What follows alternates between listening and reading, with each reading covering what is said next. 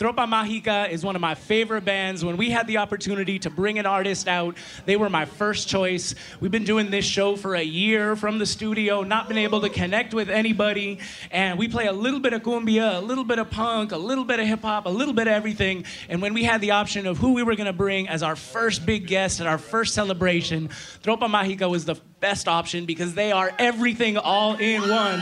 So make some noise for Tropa Mágica.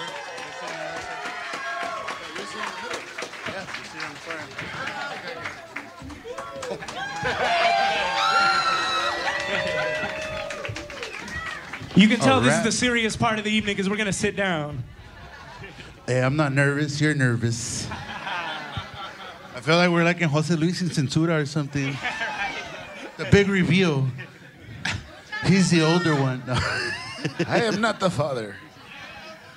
Wonderful. So thank you guys so much for coming out here. You guys are just about to put out your third record. Tell the people a little bit about how Tropa Mágica came together.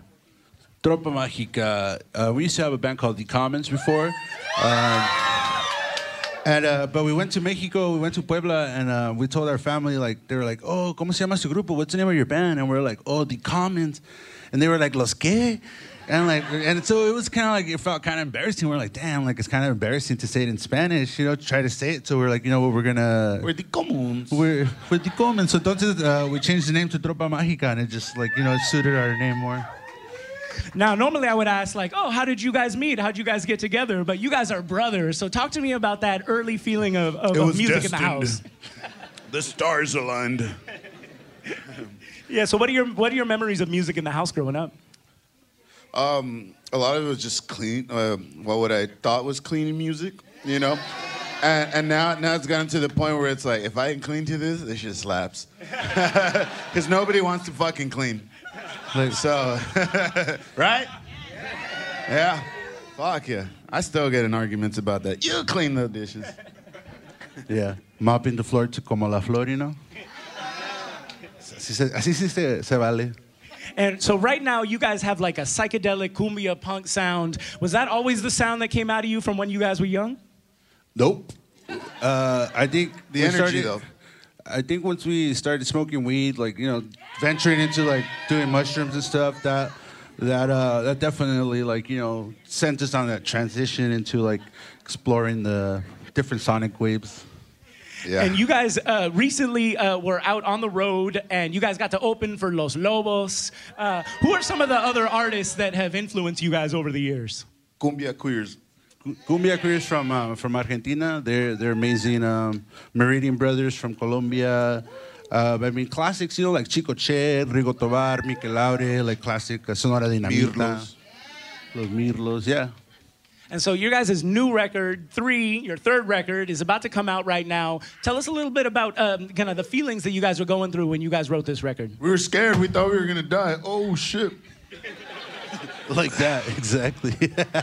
Y'all weren't Uh, supposed to see that. I just had an egg. yeah, so The during wrong beer the, fell out.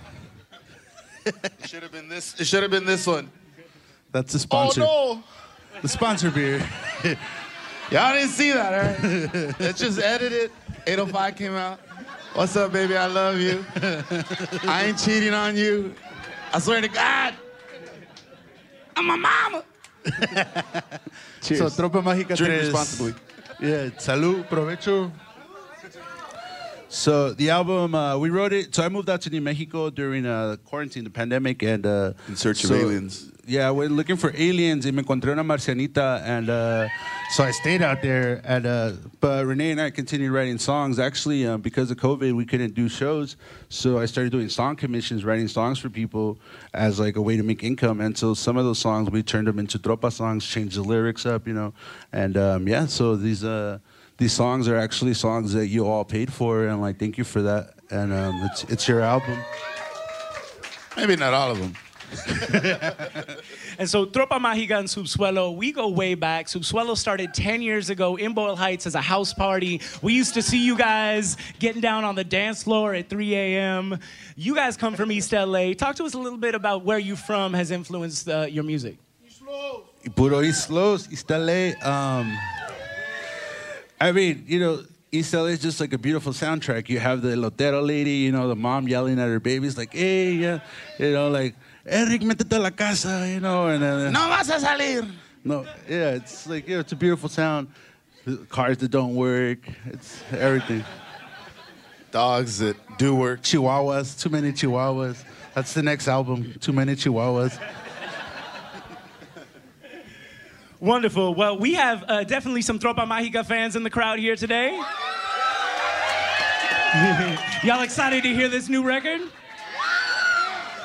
All right, you guys ready to rock? Yeah, got to set up my pedals. Give us about like two minutes and we're ready. All right, y'all make some noise for Tropa Mágica right here.